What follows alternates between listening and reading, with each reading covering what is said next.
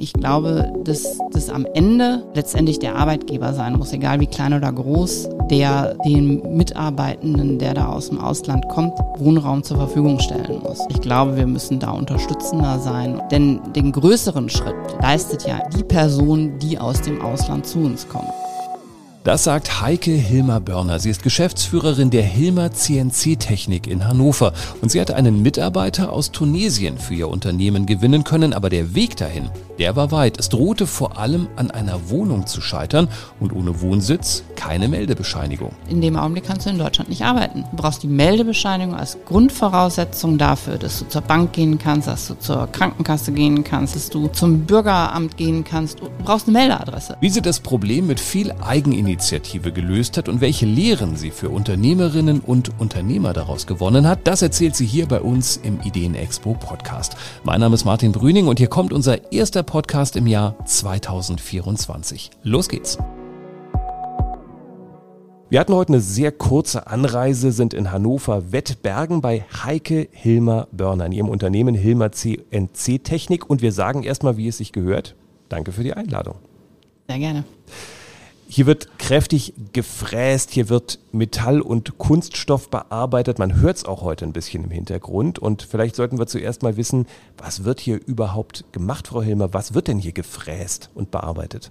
Na, das kann man jetzt so genau nicht sagen, weil wir sind ein Lohnfertiger und ein Lohnfertiger hat kein eigenes Produkt. Das bedeutet, wir sind, wenn Sie so wollen, die verlängerte Werkbank für andere Unternehmen. Wir stellen Prototypen her, wir haben kleine und mittlere Serien in allen möglichen Materialien, wie Sie gerade eben schon gesagt haben, sei das Kunststoff, sei das Metall, sei das Stahl.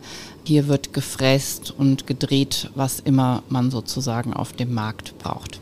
Und wie viele Mitarbeitende haben Sie? Was für Berufsbilder gibt es bei Ihnen so? Wir haben im Prinzip den klassischen Zerspannungsmechaniker. Heutzutage, früher hat man ausgebildet in der Fachrichtung Drehen bzw. Fräsen. Heutzutage haben wir nicht mehr so sehr Dreh- und Fräsmaschinen, sondern das sind eher Bearbeitungszentren. Bearbeitungszentren haben den Vorteil, dass man darauf sowohl drehen als auch fräsen kann und deshalb bilden wir mittlerweile aus im Bereich Feinwerkmechanik, weil das beide Berufsbilder abbildet. Und dann natürlich ganz klassisch Büro, wobei wir da nicht ausbilden, das haben wir ab 2025 vor. Und es sind, glaube ich, knapp unter 20 Menschen, die Sie haben. Ne? Wir haben Hier. derzeit 18 Mitarbeiter, vorwiegend Männer. Also ich bin die Quotenfrau plus meiner Bonustochter. Sie sind die Bonus-Geschäftsführerin. Ja, genau. Wir haben uns mal kennengelernt auf dem Podium, bei dem ging es um äh, Fachkräftemangel und Sie haben damals eine spannende Geschichte erzählt von einem Mitarbeiter aus Tunesien, den Sie für Ihr Unternehmen gewinnen konnten. Und ich habe gedacht, das müssen Sie uns unbedingt nochmal erzählen, wie es überhaupt dazu kam. Wie ging es los? Naja, das ging halt einfach damit los, dass wir neue Mitarbeiter brauchten. Und dann sind wir zunächst einmal über den ganz klassischen Weg gegangen. Das heißt, wir haben ein Inserat geschaltet, ganz normal auf unserer Homepage, parallel dazu bei der Agentur für Arbeit. Und dieser Mitarbeiter, dieser Mensch, in Tunesien sitzend, der hat also mit dem Wunsch nach Deutschland zu kommen als Arbeitsmigrant gestöbert bei der Agentur für Arbeit und hat sich über das Inserat bei der Agentur für Arbeit bei der Hilma GmbH beworben und dann haben wir da da gesessen und haben da reingeguckt und haben gesagt, okay, Tunesien, wie soll das gehen? Und das war während der Corona-Zeit noch. Und dann hatte ich durch Kurzarbeit bedingt einen ganz guten Kontakt zu einer Mitarbeiterin bei der Agentur für Arbeit. Und dann habe ich die angerufen. Ich sage, sagen Sie mal, können Sie mir da weiterhelfen? Da hat sich einer beworben. Wir haben überhaupt keine Deu also Bewerbung aus Deutschland. Und das ist unser einziger Bewerber und ich will unbedingt mit dem reden. Und der hat auch an Maschinen gearbeitet mit unserer Steuerung. Also wir haben vorwiegend Matzak-Maschinen. Ich sage, ich würde den wirklich gerne nehmen. Ja, die konnte mir auch nicht weiterhelfen, aber die hat dann gesagt, ich kümmere mich mal intern. Und das hat sie dann auch gemacht. Und dann hat man mich verwiesen an einen Mitarbeiter vom IQ Niedersachsen. Und dann habe ich da mal eine E-Mail hingeschrieben, in der Annahme, das dauert jetzt alles 100 Jahre, wir sind ja bei irgendwelchen Behörden. Und dann bin ich nach Hause gefahren und eine halbe Stunde später habe ich den Menschen am Apparat gehabt und er sagte, ach Frau Hilmer, ich glaube, wir machen das mal über den kurzen Dienstweg. Erzählen Sie mir doch mal bitte bla bla bla bla bla. Und ich so, hä, ehrlich? Sie rufen mich jetzt an deswegen? Ja, und dann hat er gesagt, ja, wir machen das jetzt so und so und so. Dann habe ich gesagt, ja, dann schießen Sie mal los. Und dann ging das relativ einfach. Das war ein recht kurzer Prozess. Ich habe mit dem Mitarbeiter oder mit dem zukünftigen Mitarbeitenden gesprochen. Der war auch wirklich, wirklich, wirklich interessiert. Der hatte also wirklich alle Unterlagen auch schon auf Deutsch übersetzt gehabt. Also das war ein relativ kurzer Abgleich. Ich habe das dann alles an den Mitarbeiter beim IQ Niedersachsen geschickt.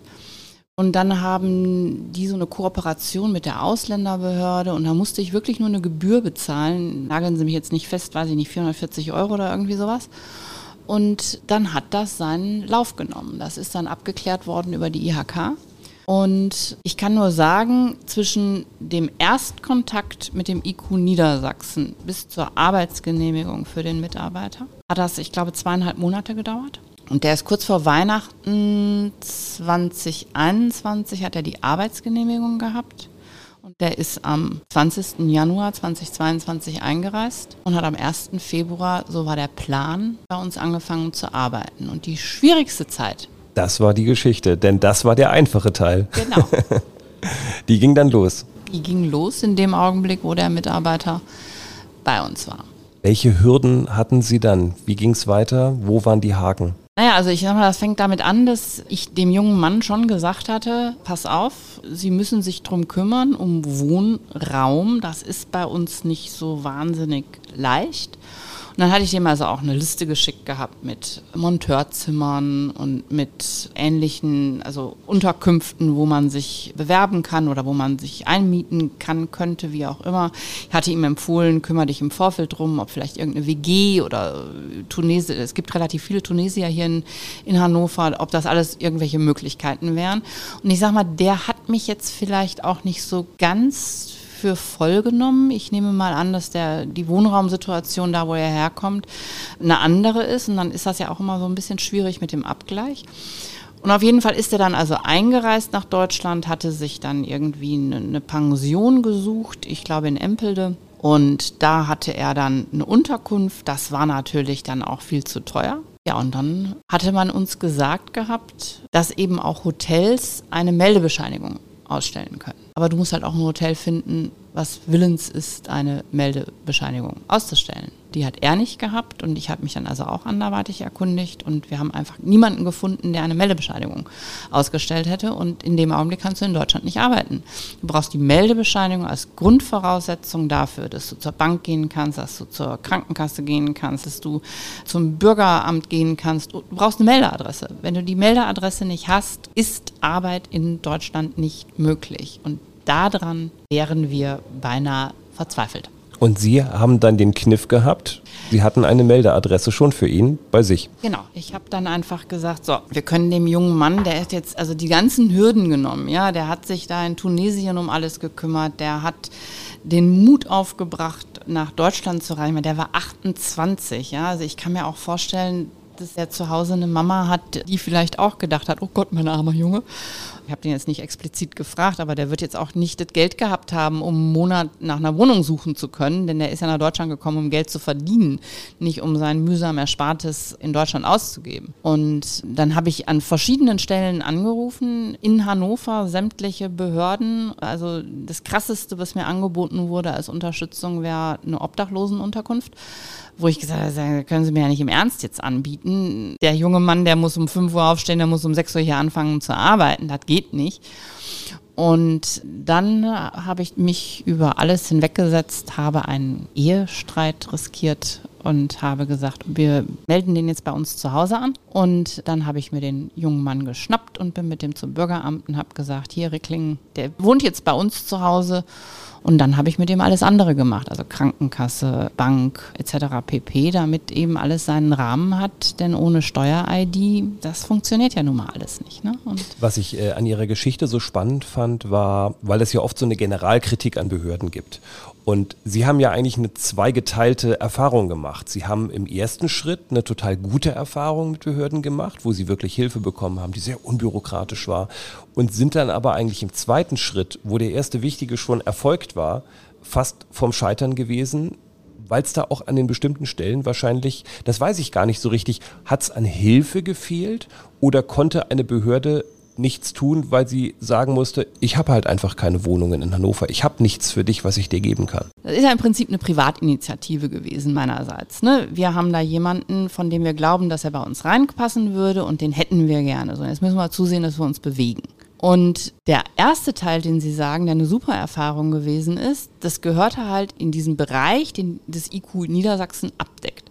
Das IQ Niedersachsen ist aber nur verantwortlich bis zur Arbeitsgenehmigung und Aufenthaltsgenehmigung. Alles darüber hinaus müsste jemand anders regeln. Entweder du als Arbeitgeber oder der entsprechende Mitarbeiter, Arbeitsmigrant oder eine Stelle. Und ich glaube, es gibt einfach keine Stelle an dieser Stelle. Oder es hat sie auf jeden Fall vor zwei Jahren nicht gegeben. Mittlerweile ist es ja nun schon so, dass sich da auch ein bisschen was geändert hat, weil das Thema regulierte Arbeitsmigration in einem anderen Fokus steht, als es noch vor zwei Jahren der Fall war. Und die Stellen, die ich angerufen habe in Hannover oder wo mir die eine Stelle die andere empfohlen hat, da wusste die rechte Hand nicht, was die linke tut. Und am Ende haben sie keine Wohnung. Also auf jeden Fall nicht, um sie einem regulär einreisenden Arbeitsmigrant zur Verfügung zu stellen. Ich hätte den vielleicht in so einer Asylunterkunft unterbringen können oder in einer Obdachlosenunterkunft. Aber nichts, was jetzt regulär der Fall gewesen wäre. Und ich glaube, das gibt's nicht. Oder gab es zumindest zu dem damaligen Zeitpunkt nicht. Das ist auch, finde ich, äh, aus Ihrer Geschichte eine interessante Erfahrung, weil wir, wenn wir über Wohnungsbau reden, immer sehr viel theoretisieren. Und dann gibt es die Zahl 400.000 und die Bundesregierung sagt, wir bauen 400.000 Wohnungen. Ach Mensch, das hat jetzt wieder nicht geklappt, jetzt werden das nicht mal 200.000. Das ist eine sehr theoretische Diskussion. Und in der Praxis erleben viele Familien in Deutschland das ja auch. Das ist dann schwierig, eine Wohnung zu finden. Aber an dieser Stelle, wie Sie sie auch gerade beschreiben, wird es sozusagen einfach mal visualisiert, was das eigentlich bedeutet, wenn wirklich jemand, eigentlich egal ob er aus Tunesien oder von woanders kommt, in eine Stadt möchte, um dort zu arbeiten, aber die Stelle daran scheitert, hätte Ihnen ja auch mit dem Deutschen passieren können, dass der sagt, ich finde bei dir gar keine Wohnung, wie soll ich denn bei dir arbeiten? Wo wir sozusagen Zuzug verhindern von Arbeitskräften und wie wichtig das ist, dass man an der Stelle was ändert. Ne? Absolut. Also wir haben sogar ein paar Eigentumswohnungen, aber die sind ja vermietet. Ne? Also wir haben jetzt schon gesagt, wenn mal wirklich irgendjemand bei uns ausziehen sollte, die würden wir dann ganz einfach leer stehen lassen, um genau für solche Fälle, damit man jemanden unterbringen kann. Denn das Thema wird uns ja in Zukunft begleiten. Ne? Also ich meine, ich muss jetzt ehrlicherweise sagen, der junge Mann, nachdem ich den dann angemeldet hatte, der hat wirklich viel Eigeninitiative bewiesen. Und der war dann relativ schnell in einer WG und hat mittlerweile sogar eine eigene kleine Wohnung. Also der ist halt auch wirklich rührig gewesen. Aber dieses Thema Wohnung und dann im Anschluss, wenn ich das noch mit dazu sagen darf, Sprache, Sprachförderung, Sprachkurse, das sind echt Themen, wo wir in Deutschland, wir in Hannover oder eben die einzelnen Personen selber in Eigeninitiative einfach besser werden müssen. Würde das helfen, wenn man eine Stelle sozusagen für den zweiten Teil des Prozesses für alles hätte? Hier organisiere ich das mit der Krankenkasse, hier organisiere ich das mit der Meldebescheinigung. Also sozusagen nicht mehr 20 Behörden für 20 unterschiedliche Dokumente. Oder ist es, weil Sie es jetzt selber erlebt haben, unrealistisch, sich das zu wünschen? Weil am Ende natürlich eine Krankenkasse für sich funktioniert. Das kann Ihnen kein Stadtmitarbeiter möglicherweise abnehmen. Naja, weiß ich nicht. Ne? Also wenn ich eine Stelle hätte und wenn ich an dieser einen Stelle sowas wie hilfsbegleitende Personen habe, ne? so wie ich die Schulbegleiterin habe, wie ich die Altenbegleiterin habe, die eben alten Menschen hilft, zu Behörden zu gehen oder einzukaufen oder ähnliches. Und wenn ich jetzt eine Behörde oder eine Stelle habe, wo die dann eben Hilfskräfte haben, die halt sagen, ja, okay, pass auf, dem Arbeitsmigranten, den greifen wir unter die Arme, die begleiten wir zu Behördengängen, dann denke ich schon, dass das hilfreich ist. Also der Mitarbeiter, da habe ich jetzt also auch, wenn ich ganz ehrlich sein soll, nicht lange rumgefackelt. Ich habe jetzt dem nicht erklärt, du kannst zur Barmer oder zur Techniker oder zu sonst irgendjemandem gehen, sondern ich habe gesagt, die meisten unserer Mitarbeiter sind bei der Krankenkasse XY und da gehen wir jetzt hin. Und da habe ich ihn angemeldet oder habe ihn begleitet. Und da muss ich auch wirklich sagen, dass der Mitarbeiter bei dieser Krankenkasse, der war total hilfreich und sehr freundlich, sehr bemüht. Ich habe jetzt auch keine Wahlmöglichkeiten bei der Bank gelassen, sondern ich habe gesagt, wir sind bei der Bank XY und da nehme ich dich jetzt mit hin, habe da einen Termin ausgemacht und auch der Mitarbeiter war total hilfreich und bemüht und entgegenkommend, hat in dem Fall auch Englisch gesprochen. Also ich habe da so Vorentscheidungen getroffen, ja, wo eine Stelle, eine Behörde vielleicht dann politisch korrekter arbeiten würde und sagen würde, du hast jetzt hier zehn verschiedene Krankenkassen und das habe ich alles nicht gemacht. Ja, ich habe gesagt, praktisch quadratisch gut, wo ich bin, ist vorne und wir machen das jetzt so. Und er war da auch willig und der ist auch noch bei der Krankenkasse, auch noch bei der Bank.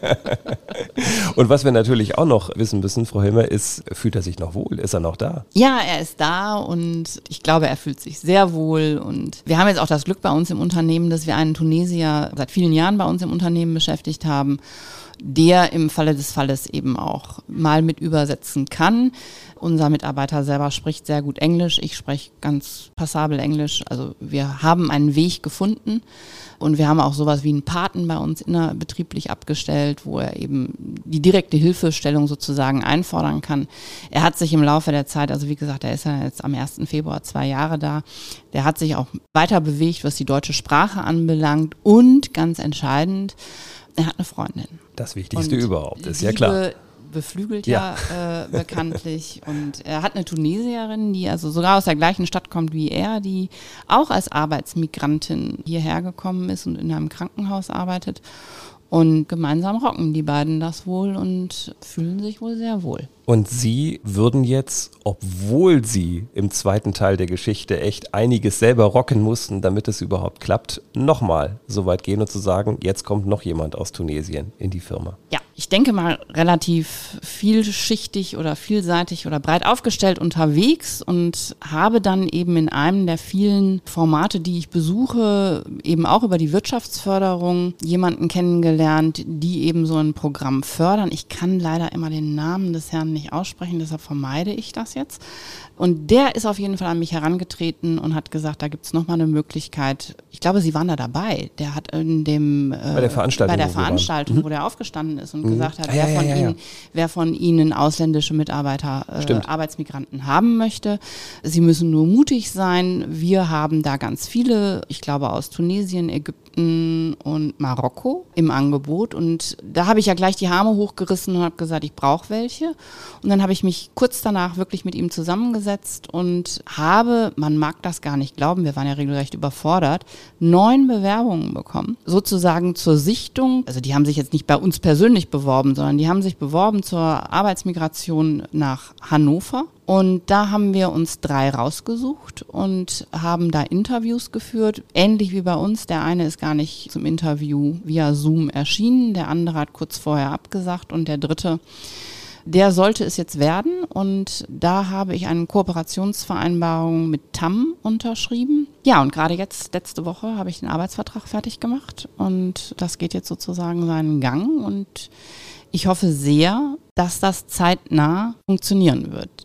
In dem Falle hängt es sozusagen jetzt wirklich an den Behörden. Das Ganze muss dann ja, also die Ausbildung, die der junge Mann hat, die muss dann ja anerkannt werden oder zumindest teilanerkannt werden. Und das geht dann eben über die IHK. Und da liegt der Antrag seit 7. Februar 2023. Und ich habe die jetzt zweimal angeschrieben und ich kriege da noch nicht mal eine Antwort. Nicht Mu, nicht Mäh, nicht. Und wenn Sie das haben, fängt Wohnungssuche Teil 2 an. Und da muss ich allerdings auch sagen, da war ich auch wieder bei so einem Format von einer, weiß ich gar nicht, war das Wirtschaftsförderung Region Hannover, keine Ahnung. Da habe ich so gedacht, ich habe vieles intuitiv richtig gemacht, aber ich glaube, wir können und dürfen da auch noch besser werden, denn ich glaube, dass das am Ende bei allen Bemühungen, die ich hatte, glaube ich, dass es letztendlich der Arbeitgeber sein muss, egal wie klein oder groß, der den Mitarbeitenden, der da aus dem Ausland kommt, Wohnraum zur Verfügung stellen muss. Und also sobald wir die Genehmigung haben, werde ich mich bemühen, eine Wohnung anzumieten, die man dann halt dem Mitarbeitenden zur Verfügung stellt zumindest für den Zeitraum, den er braucht am Ende des Tages, um selber Fuß zu fassen und sich das zu suchen, was er gerne haben möchte. Aber ich glaube, wir müssen da unterstützender sein und ich glaube, das hört sich alles so toll an, was wir gemacht haben, aber ich glaube, dass es am Ende das Minimum ist, was man machen muss. Denn den größeren Schritt leistet ja im Prinzip die Person, die aus dem Ausland zu uns kommt. Ne? Für uns ist es im Tagesgeschäft herausfordernd, aber mal ganz ehrlich, um 16 Uhr gehst du nach Hause, gehst auf dein Sofa und lebst dein Leben Und der muss sich mit allen anderen Sachen arrangieren und hat dann unter Umständen noch die sprachliche Hürde. Und ich denke schon, wir haben das gut gerockt, aber ich sehe durchaus Verbesserungspotenzial auf, in dem Fall auf der Arbeitgeberseite. Ich finde, das ist eine total spannende Erkenntnis, weil ich als ich noch Journalist war vor ein paar Jahren in einem Unternehmen, war auch in Hannover und da hieß es dann auch, ja, und wir überlegen, ob wir uns da ein paar Wohnungen bauen, weil wir die Leute, die wir hier holen, dann ja irgendwo unterbringen müssen und das ist gar nicht so einfach. Und da hatten wir noch nicht die Wohnungsdebatte, die wir heute haben.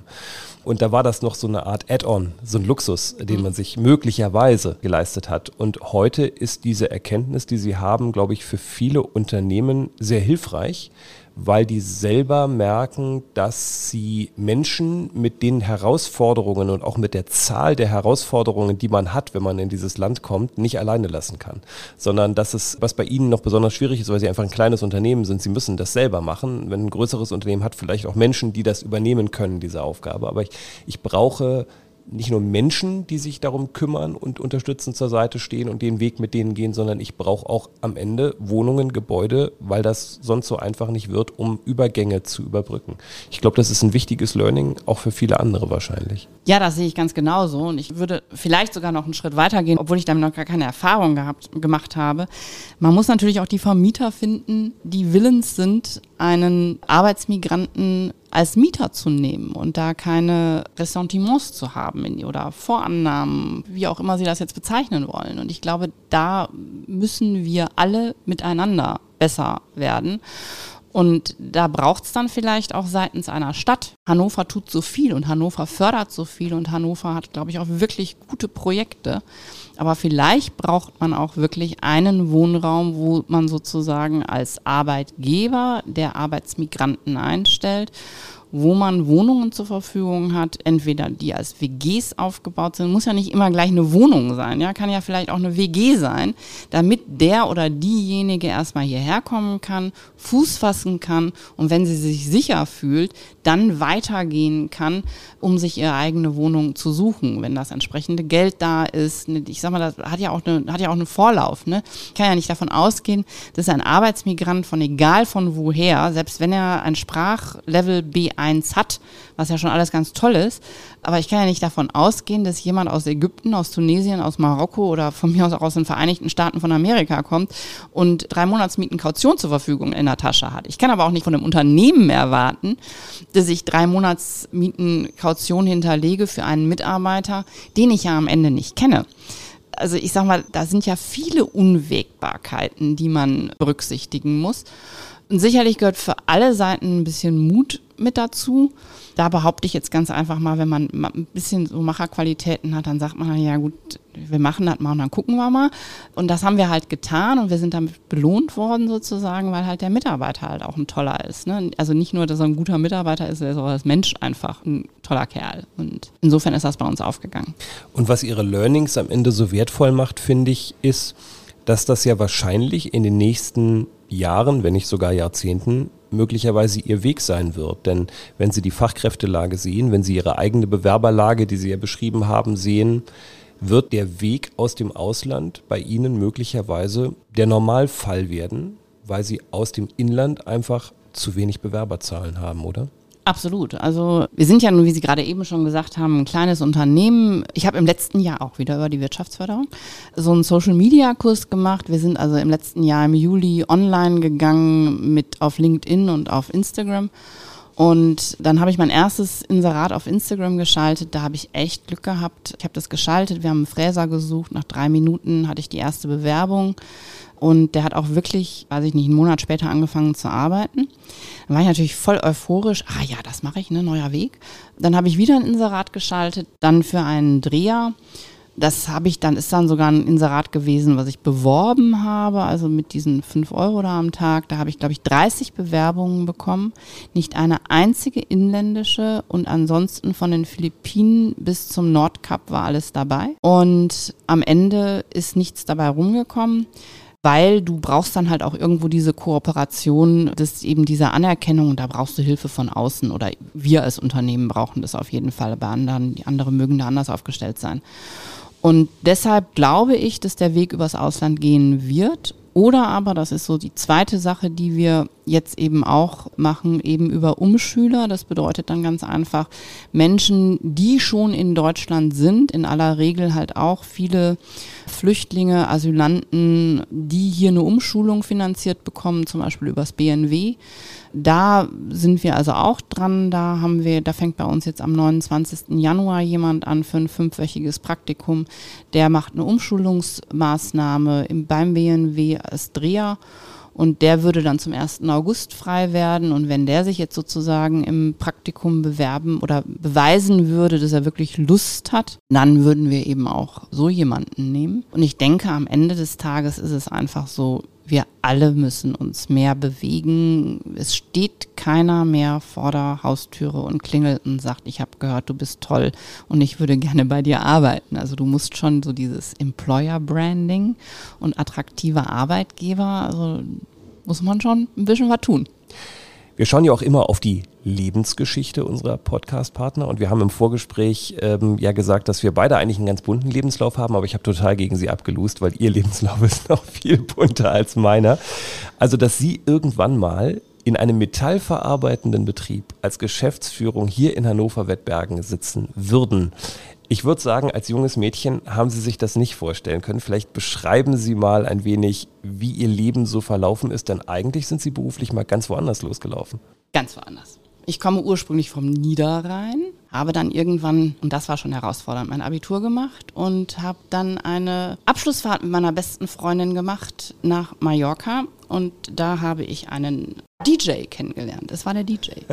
Und äh, den habe ich dann relativ flott mal geheiratet, habe dann ursprünglich Lehramt studiert. Und als wir dann geheiratet haben, habe ich gesagt, okay, dann nichts mit Lehramt, weil ich das auf Mallorca nicht weitermachen konnte. Und dann habe ich Tourismus studiert. Und meine Schwiegereltern hatten ein großes Restaurant. Dann habe ich also in der Tourismusbranche gearbeitet. Dann haben wir zwei Kinder bekommen und dann habe ich da gearbeitet. Dann ist unsere Ehe in die Brüche gegangen und mein heutiger Ex-Mann hatte das Aufenthaltsbestimmungsrecht über die Kinder, sodass ich also auch nicht zurück nach Deutschland gehen konnte.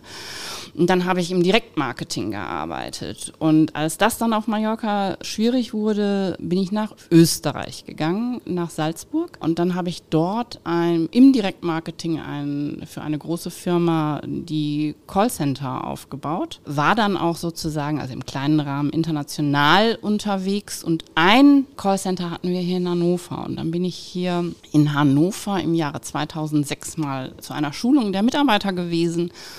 Und auf dem Rückflug stand ein Mann hinter mir und der hat mich dann angesprochen, ob ich einen Kaffee haben wollte. Der war auf dem Weg nach Obertauern zum Skilaufen mit seinen Freunden. Und dann habe ich den angeguckt, wenn so Männer morgens um sechs schon Bier trinken, dann ist das ja nur so semi-attraktiv. Mhm. Und dann habe ich gesagt, nein, danke. Und dann stand der am Flughafen in Salzburg am Band und hat mir seine Karte gegeben und hat gesagt, na Heike, wie war der Flug? Hast du nicht Lust, mich in Obertauern zu besuchen? Habe ich den angeguckt und habe gedacht, nein, danke. Und habe die Karte eingesteckt und eine Woche später bin ich aus Heilbronn wiedergekommen und räume so mein Auto und meine Taschen auf. Ich hatte so eine Jacke an mit den Taschen hier oben so. Und dann habe ich die Karte in der Hand gehabt und habe ich gedacht, ach, schreib dem mal eine SMS. Damals gab es noch gar kein WhatsApp. Und dann habe ich geschrieben, hallo, rate mal, welche der zehn Damen ich bin, der du in der letzten Woche deine Karte gegeben hast. Das war der Text.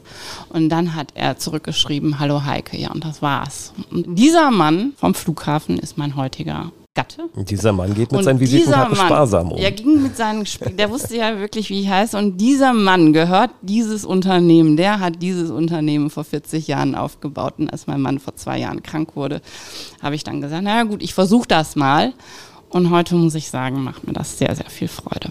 Ich finde, es ist nicht nur eine wahnsinnig schöne Geschichte, es ist auch eine Geschichte, die zeigt, wie viel im Leben eigentlich geht. Weil jemand, der mal mit Lehramt angefangen hat, dann hier in der Geschäftsführung sitzt, das zeigt ja eigentlich, gut, wir beide könnten jetzt vielleicht nicht unbedingt Gehirnchirurg werden, das ist vielleicht ein bisschen schwierig, ja. aber es zeigt auch jungen Menschen, ah, da ist eine Menge möglich und das ist nicht ein Weg, sondern da geht viel links und rechts und das Leben ist sehr bunt und lang. Ja, und das ist ja auch das Schöne daran, ne? es ist bunt, es ist lang, es ist vielfältig und du brauchst eigentlich nur ein bisschen Mut. Ich weiß immer gar nicht, ob das so viel Mut ist. Mir sagen so oft die Leute, mein Gott, wie mutig du warst, hast du damals nach Mallorca gegangen bist. Und ich habe gesagt, nein, ich bin nicht mutig gewesen. Ich war verliebt. Auch als ich das jetzt gemacht habe mit der Geschäftsführung, ich weiß gar nicht, ob das so wahnsinnig mutig ist. Ich habe ja nichts zu verlieren gehabt. Das Schlimmste, was passieren könnte, wäre, dass es halt nicht funktioniert hätte. Ja, am Ende des Tages dreht sich aus meiner Sicht, geht es ja immer nur um Geld. Und wenn ich dem nicht diesen Wahnsinnswert gebe, sondern einfach sage, ich das mal, ich mache das mal, ich bleibe offen und ich kann immer nachjustieren und ich muss jetzt ja auch nicht perfekt können. Ja, es gibt ja so viele Leute, die ich fragen kann. Und das ist immer meine Devise gewesen. Und ein bisschen Leidenschaft braucht man natürlich dafür. Ne? Wenn ich natürlich der Meinung bin, oh ja, ich komme dann mal irgendwann und dann gehe ich aber auch möglichst früh, dann funktioniert das natürlich nicht. Ich muss mich schon reinknien, ich muss Menschen begeistern können, ich muss Menschen mitnehmen können. Und das ist, glaube ich, eine Gabe, die ich habe. Und ich arbeite wahnsinnig gerne. Also das und ich habe Spaß am Leben. Also ich glaube, das sind also die Voraussetzungen für ein buntes Leben. Und am Ende können wir vielleicht der Hannover Marketing- und Tourismusgesellschaft noch ein kleines Geschenk machen. Jetzt haben wir hier jemanden sitzen, der kommt vom Niederrhein, der hat viele Jahre auf Mallorca gelebt, dann in Salzburg. Aber Hannover ist doch eigentlich auch gar nicht so übel, oder? Ja, Hannover hat halt die schöneren Männer, ne? ich weiß nicht, ob das jetzt für eine neue Kampagne taugt, aber. aber ich muss ehrlicherweise sagen, ich lebe wirklich, wirklich gerne in Hannover. Es wäre jetzt nicht meine erste Wahl und langfristig, also irgendwann habe ich schon gesagt, ich bin halt kein Fan vom Winter. Irgendwann ist der langfristige Plan so von November bis März auf Mallorca und die restliche Zeit hier in Hannover. Und ich lebe gerne in Hannover. Ich finde Hannover ist völlig unterbewertet. Wenn ich mir das immer anhöre, die Stadt mit dem Gewissen Nichts, dann kann ich immer nur sagen, es sind Menschen, die noch nie Hannover einen zweiten Blick geschenkt haben, denn Hannover bietet, glaube ich, wahnsinnig viel. Sehe ich genauso. Beste Landeshauptstadt der Welt ist ja mein sehr langer, aber doch bevorzugter Hashtag. Das sagte Heike Hilmer-Börner, bei der wir heute zu Gast waren. Wir sagen vielen Dank, dass wir hier sein durften und fürs Gespräch. Und ich freue mich sehr, dass Sie mich mitgenommen haben und dass ich auch die Gelegenheit hatte, so ein bisschen über unser Unternehmen und vor allen Dingen auch vielleicht über den Mut, neue Mitarbeiter zu gewinnen, vielleicht andere nochmal die eine oder andere Inspiration abgeben dürfen. Vielen Dank. Sehr gerne, vielen Dank. Und das war der erste Ideen-Expo-Podcast 2024. Man hört das, stimmlich ein bisschen angekratzt. Ja, geht mit einer Erkältung los. Alle Podcasts, die wir bisher gemacht haben, gibt es natürlich bei uns im Newsroom oder auf allen gängigen Podcast-Plattformen. Wer jetzt denkt, da muss ich unbedingt mal reinhören, dem rufen wir in bester Ideen-Expo-Manier zu. Macht doch einfach. Bis zum nächsten Mal.